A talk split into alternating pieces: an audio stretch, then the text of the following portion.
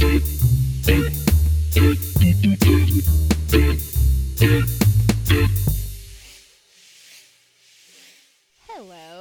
and welcome to The Filmographers, the podcast where once a month we pick an actor, binge watch their filmography, and then talk about it. I'm Katie. And I'm Lenny. And this month we are not doing that thing I just said. We're currently working on our next episode, and it's taken a long time. So in the meantime, we're just doing a little, I guess, mini episode. We're just going to talk about some stuff. Stuff like TV and movies, the kind of... Thank you. And we're going to answer some listener questions. Lenny, how's it going? It's great. Did a great job. Should we get into the questions from our listeners? Let's get into the questions from our listeners. This first question is from Wesley Mead on Twitter. It's a real question that we got, and it goes, Lenny and Katie, your podcast seems to have the momentum of a runaway freight train. Why is it so popular? This is a great question. In my experience, what people like about this podcast is they hear the premise and they're just like, that's such a good use of your time. And I just want to encourage you being so productive and healthy. And there are no red flags here. That's a really good point. And I would also just like to add that I think that we're both so charming that people just can't get enough of us. And that the fact that our sanity is slowly fraying as we watch worse and worse movies just adds to that charm. Thanks, Wesley. The next question is from Steve Fiorillo, and he asked about the most consistently good or underrated filmography. For me, I think it's two different answers. For underrated, I would definitely go with David Dastmalchian, mostly just because he's the one who's not a known actor yet, so it makes sense. He would have the most underrated filmography. He's just really great. I hope that he breaks through in a big way in the next couple of years. His filmography has some nice gems that need more attention, like The Belko Experiment and Gotham. And then for best most consistently good filmography, I would definitely say Michael B. Jordan. For whatever reason, he is the only one who just, like, all of his movies meet the bare minimum of being a movie, and you're like, that was made by professionals. The others, not so much. The others have some in there that are technically movies, but not really.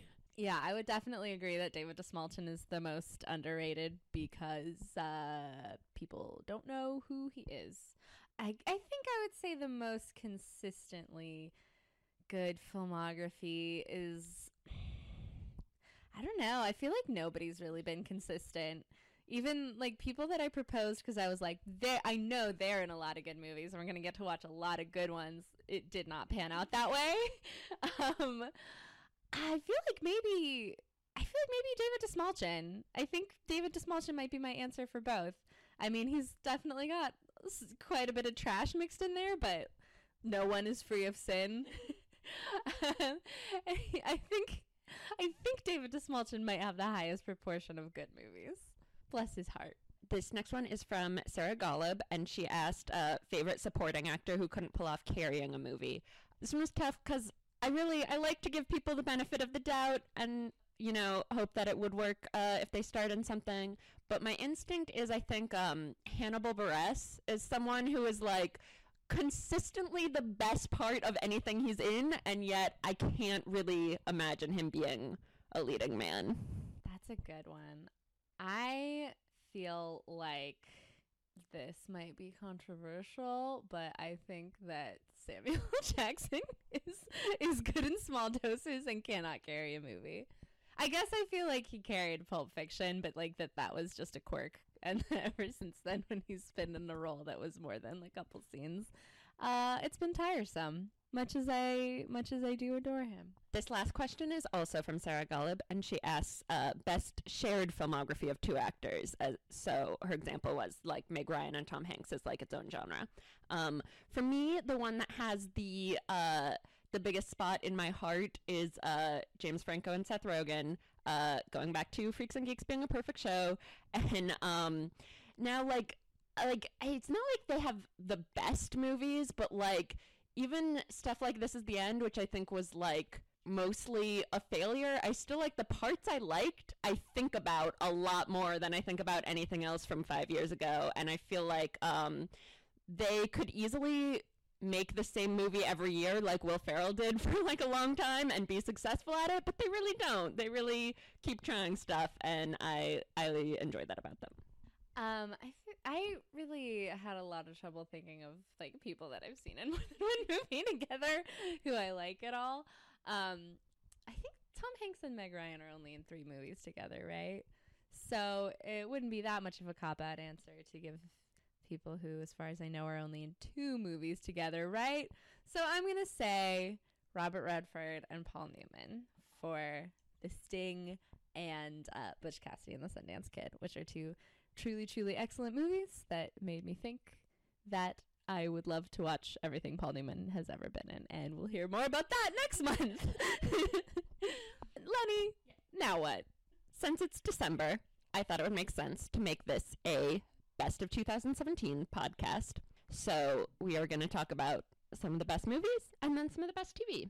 So for movies, I decided we would each do our top 3, mostly because I think we might have the same number 1. So I was like, with 3, there'll be some variety. So my number 3 pick for 2017 movies is Spider-Man Homecoming, which I just think is like such an incredible, such a well-done game changer of a movie. It's the teenagers actually look and act like teenagers. New York actually looks and acts just feels like New York, and you're just like, oh, every Spider-Man movie I've seen before, this was bullshit. Why did I not realize that before? And it's so thought through. Like, there's this crazy perception at some point. I think we all started saying like realistic superhero movies, meaning like the most gritty and dark thing, but Spider-Man Homecoming is the most realistic superhero movie. Like, everything facet of it is just like our real world, except in a superhero world. So you get like amazing details, like when the coach that Hannibal Buress plays is like playing PSAs featuring Captain America, and is like, I think he's a war criminal. Like, it reminded me so much of being in elementary school when all the maps said the Soviet Union, and my teachers had to like explain that that's not a thing anymore. So like has all these real world things mixed with being in a superhero world, and it's just it's a very funny movie. The characters are really well done. I think it was the best superhero movie in a year of incredible superhero movies, except Logan. It can get fucked. My number 3 is The Belko Experiment, which we talked about pretty in depth in our David Dastmalchian episode, so you should go back and listen to that if you haven't listened to it. But I'll just reiterate now that it is an incredibly fun, incredibly enjoyable movie, and it is much more original than I thought it would be based on the premise. And it's just a great combination of exciting and funny and upsetting and scary and suspenseful. It's just like the most fun thing you can imagine, but also horrible. So it's perfect. I really feel like this is going to be a movie that's like in my top favorite movies like forever. And most years, the movie that's my number 1 is kind of pretty good but disposable. But it's I don't know what else to say about it other than that it's a perfect film, and that 2017 is a really strong year for movies because my number 2 is a perfect film. Lenny, back to you. Yeah, my number 1 is Brigsby Bear, and I agree with everything you said. Really hit me where I live because it's about only being able to connect to people through your favorite show, and it's a really beautiful movie. It's like it's extremely non-judgmental. Like, it's really like, you know, your coping mechanisms are your coping mechanisms, and that's not good or bad. It just kind of is what it is. It's got a lot of heart, and it feels like stylistically it sort of feels like the next evolution of those like mid-thousands comedies like Napoleon Dynamite and Hot Rod, where like that's very like awkward just for the sake of being awkward, and Brigsby Bear is like people who are three-dimensional characters that we understand exactly why they're awkward and what these situations are, and it's using that sort of vibe in a way that actually has depth and tells a really great story. And so it made me excited about sort of like the future of independent comedy. And my number one is Get Out, which I think is probably a lot of people's number one. And I think that Get Out is just like an amazing, great. Yeah, Belko Experiment wasn't in my top three, but it is an amazing movie that I think would probably be in my top three most years. But 2017 was a very strong year with some great movies, like my number two pick, The Big Sick. It's mostly just because it's a really great rom-com, and for whatever reason, it is very rare for really great rom-coms to come out. You watch it, and you're like, that is a great relationship, and I'm glad they're together, and also, it was funny all the way through, and for whatever reason, most movies cannot do that, so good for The Big Sick. My number two is sort of my number one, because I feel like I'm still stuck in a tie with my top two movies, but I'm putting it at number two because I've only seen it once, and my number one I've seen like 5 times. My number two is Brigsby Bear, which is just one of the most relatable and incredibly funny, but also emotionally resonant, but also really original and creative movies that I've ever seen, and I loved it, and I want to watch it 1,000 more times. Lenny, back to you. Yeah, Brigsby Bear is my number one, and I think it really beautifully and in a non-judgmental way captures what it's like to deal with trauma through sort of an obsessive coping mechanism, and it really shows it in just sort of like an honest, not good or bad kind of way, and it's stylistically just like really funny and well done. It sort of feels like a spiritual successor to the like mid-2000s comedies like Hot Rod and Napoleon Dynamite, but instead of it being like awkward just for the sake of being awkward, the characters are like very fleshed out and the situations are very clear, and so the awkward humor is actually like coming from a real place, and it made me really excited about the future of independent comedy. And my number one is probably a lot of people's number one. It's Get Out, which I love because it works both completely as a satire and as a parody of other horror movies, and also as its own legitimate horror movie. It's kind of like Scream, which is another movie that I love as well, but it's just a little bit better in every way. It's just, it works on every level, and it's an incredible movie. I don't need to explain to anybody that it's an incredible movie because we all know. And I hope it wins Best Picture. And I hope that this is the direction that the horror genre as a whole continues to go in, because there's been a lot of horrible horror movies in the last 15 to 50 years. Lenny, now what? Yeah, it would be nice if horror went in that direction, wouldn't it? I remember when something compared the Belko Experiment to Get Out. I was like, doubt it, and then I watched it, and I was like, I guess we're in the middle of a renaissance. Here's a random thought. This isn't out of nowhere. It's because our number one movies were Get Out and Brigsby Bear, but a while ago, I was thinking about how, it's so rare for movies to be like, genuinely interesting and different and also good. Like, you usually have to pick one or the other, and like I was thinking about what movies are like really truly like well done, so I was trying to think of movies that are genuinely different but also like well executed and confident in what they are, and the only examples I could think of were Get Out, Brigsby Bear, and then going back a little while, Being John Malkovich, and then I realized all of those were from people with a sketch comedy background. So that's just a thing I thought of. That is a really fun observation, and it's interesting, and I hope that the next Best Picture winner is written by Bobby Moynihan. So let's get into the best TV of the year. For best comedy, I'm picking Bob's Burgers, which has been my favorite TV comedy for years. It's in season 8 now, and I think it's just the most unbelievably consistent TV comedy pretty much ever, 8 seasons. Yeah, it's going really strong. It doesn't have continuity the way that like Rick and Morty or Archer do, but there's still like satisfying character developments. Like recently, they did a whole thing like calling out Tina for how mean she is to Tammy. That it's like a really great character episode, and they do some like really interesting things without ever like being up their own ass about critiquing television.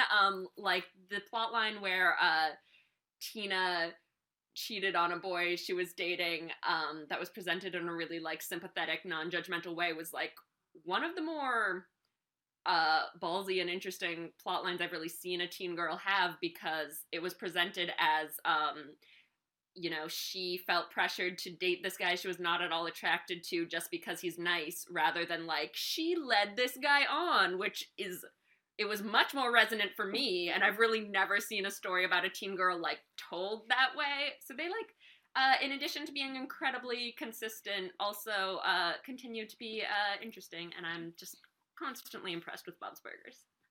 My favorite comedy of the year is BoJack Horseman, which has been my favorite show on TV basically since it started, and it's just, it's got this great combination of like deeply sad and dark, and also like goofy and fun, and then also, even though it is sad and dark, there's always like a kind of hope that all the characters have. It's not a cynical show, it's just a sad show, but it's looking for a reason to be optimistic, which is a tone that I feel like not a lot of shows, certainly not a lot of animated comedies have, and it's really satisfying to watch, and I was a little disappointed with the last season, but this most recent season I thought was really, really strong, and extra heartbreaking, and yeah, it's, I think, the best thing on TV/streaming platforms right now. My choice for best drama of 2017 is iZombie, which I think is incredible for many reasons, like the way the plot moves along, and the surprises and twists, but the main thing that amazes me about it is the friendships and just how strong the relationships are, and it makes you realize that like a lot of TV shows really fucking phone that in, and they'll have like characters go 4 weeks without really interacting in a significant way, and then just like have a speech about how they do anything for each other. But iZombie really, really develops the friendships and have so much nuance to them. Like one of the reasons the zombie metaphor is so strong and so heartbreaking is that you get things like Clive being a person who clearly is afraid of and confused by people like Liv, and yet he is a great friend and he really cares about her, and that's so meaningful and relatable for people watching the show who are in different groups that would relate to that metaphor. And yeah, it's just a lot better than other dramas, and I wish that everything was more like iZombie. Lenny, that was beautiful, and I'm gonna have to watch more of that show. Nice. My favorite drama of the year is Twin Peaks: The Return, which I think did an amazing job of reviving a long off-the-air property, and I really think it's amazing how much it didn't fall into any of the traps that I think these kinds of revivals are prone to. Like, I feel like Gilmore Girls: A Year in the Life did absolutely everything that you should not do, and then Twin Peaks: The Return was the opposite in every way and completely nailed it. It doesn't feel like it's fan servicey, and it doesn't retread the same ground, and it doesn't try to just recreate the past, because if it did that it would feel really weird and hollow, because everything's different now and lots of the actors from the cast have died, and there's just all kinds of reasons that it can't just be the show that it was then. And instead, it's a completely its own thing that just shares some of the elements and some of the characters from the original series. And when Twin Peaks was on originally, it was like the weirdest thing that had ever been on TV, certainly on network TV anyway, probably on any TV. But now it's not really that weird. But the new Twin Peaks is like, once again, probably the weirdest thing that I've ever seen on TV. It's totally like the way the first one was like a crazy experimental journey, the new one is once again like a crazy experimental journey off of where TV is right now. And it's both very satisfying and very unsatisfying in like a perfect way that you want if you're a David Lynch fan. And it's every episode I was just like so on the edge of my seat, even if it was just like a 5-minute shot of a guy sweeping the floor. It's still that got that David Lynch thing of like, even though this is something that's totally mundane, I know there's something else going on, and you just want to pay really close attention and try to fit it all together, even though you obviously never will. So I just think that this was like a perfectly done series. I think it's better than the original series because it's one cohesive vision instead of, you know, the nightmare that went off the rails that Twin Peaks became. So I think it's definitely the best drama of this year, and probably one of the best dramas of all time.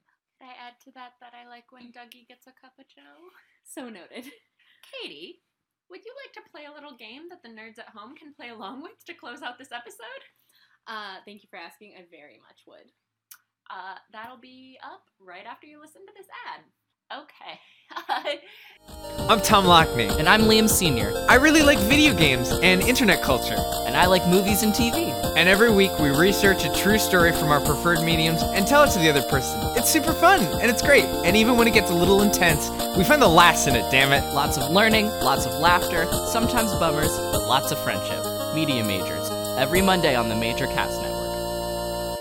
Katie, I'm going to read off snippets of reviews of a movie we have covered on this podcast, featured on Rotten Tomatoes, and you must guess what the movie is.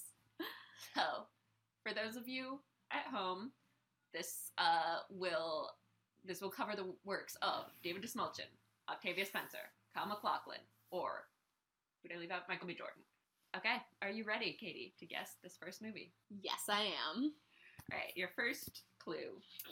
This movie is probably the smartest and most stylish action movie since The Matrix. It thinks and philosophizes. The subject it thinks and philosophizes about, perhaps not surprisingly considering the times, is the Iraq War. Oh man, I was going to say Blade Runner 2049, but it's the Iraq War? Fuck. Okay, I'm gonna say that it is one of the few movies we did not watch, Sushi Girl, with David Dastmalchian. I'm afraid not. Here's your next clue. An exceptionally smart, brooding picture with some terrific performances. Definitely nothing we watched was smart. Was that maybe Allegiant? I'm afraid not. Here's your next clue. This movie is a film that's fantastic on the action front, seeds its acrobatics in its own reality, and always feels relevant, even when its ideas are drowned out by clatter. The Belko Experiment. Ugh. All right, this one I'll give it away. I'm betraying my childhood to concede this, but this director has finally topped Tim Burton's 2 twisted spectaculars. Oh, The Dark Knight? Oh, The Dark Knight was about the Iraq War. Shit. You win this round, Lenny and Rotten Tomatoes. All right. This is another movie featuring another one of those actors. So Kyle MacLachlan, Michael B. Jordan, or Octavia Spencer. This movie is a bold, gorgeous, sweet, funny, sometimes heartbreakingly sad, candy-colored adventure that deserves an Academy Award nomination for Best Picture. Well, that sounds great. Candy-colored. Okay. I'm going to say... I think that this was some, like, bullshit Christian blog, and I think they're talking about The Shack. Afraid not. Here's your next clue. This is a movie that dares to explore existential crises in the middle of the summer in an animated movie that's aimed at the whole family. An animated movie? Okay, Kyle MacLachlan. Oh, is it Inside Out? Great job. Thank you so much. This lead actor is so bad and so wooden that he inevitably drags the movie down with him. Okay, I feel like that has to be... The only problem here is that I can't remember what this movie's called. I want to call it Existenz, but that's different. The body swap movie that was the worst piece of trash we've ever seen. Lenny's nodding as if to say that's correct. What's it called? Swappers. Changers. Change Up. The Change Up. The Changeling. Body Baby. I don't remember what it's called. No, you got it. It's Body Baby. You said like that. Yeah. Exchange. Oh. Lenny. Yeah. That was not a good movie. Thank you for that hot take. Here's another movie featuring an actor who has been on this podcast. A lightweight and basically unnecessary attempt to once again bring some cinematic life to one of the lesser teams in this universe. Oh, you know that's Fantastic Four. Great job. You know Fantastic Four when you hear one. I sure do. In my opinion, that movie was anything but fantastic. Oh, hot take. And in my opinion, it was just one movie, not four. Here is your final movie in this game. Don't blow it. There are enough under-the-radar subtleties rendered with a refreshing lack of smart-aleckness to make this movie feel current and fresh. It's a modest, unassuming entertainment that's motored by a sly sensibility. Is it, by any chance, is it the Flintstones? This movie excels on so many levels that it stands with the finest of the Disney classics. No, I don't know. This movie, like its heroine, is zesty, bright, and breakneck, with chase scenes and well-tuned gags where you half expect songs to be. Okay. Got a zesty heroine. I don't have it. The two leads are a great study of how those who have extreme characteristics and are natural enemies can be the best of friends if we set aside our fears. I hate movie critics. Sounds nice, though. They don't get along, but then they get along. Oh, it's probably stars a dog and a cat, right? What movie stars a zesty cat? I don't know. I'm a little worried you forgot that this movie was featured in our podcast. This movie appears posed to rule the roost with all members of the family as we sprint free of the Oscars. Straight up, I do not know what that means. Yeah, I feel like I'm getting further from it. I don't know. This next review is my motto in life. From the first scene of this movie, Disney's latest animated film, the moral is made clear. I straight up cannot think of a Disney movie that has been on this podcast. I don't know. I don't think you rewatched it for the episode, so maybe that's why it's dimmer in your memory. Zootopia? Oh, why are these reviews all so positive? People love Zootopia, but it fucking sucks. It sucks.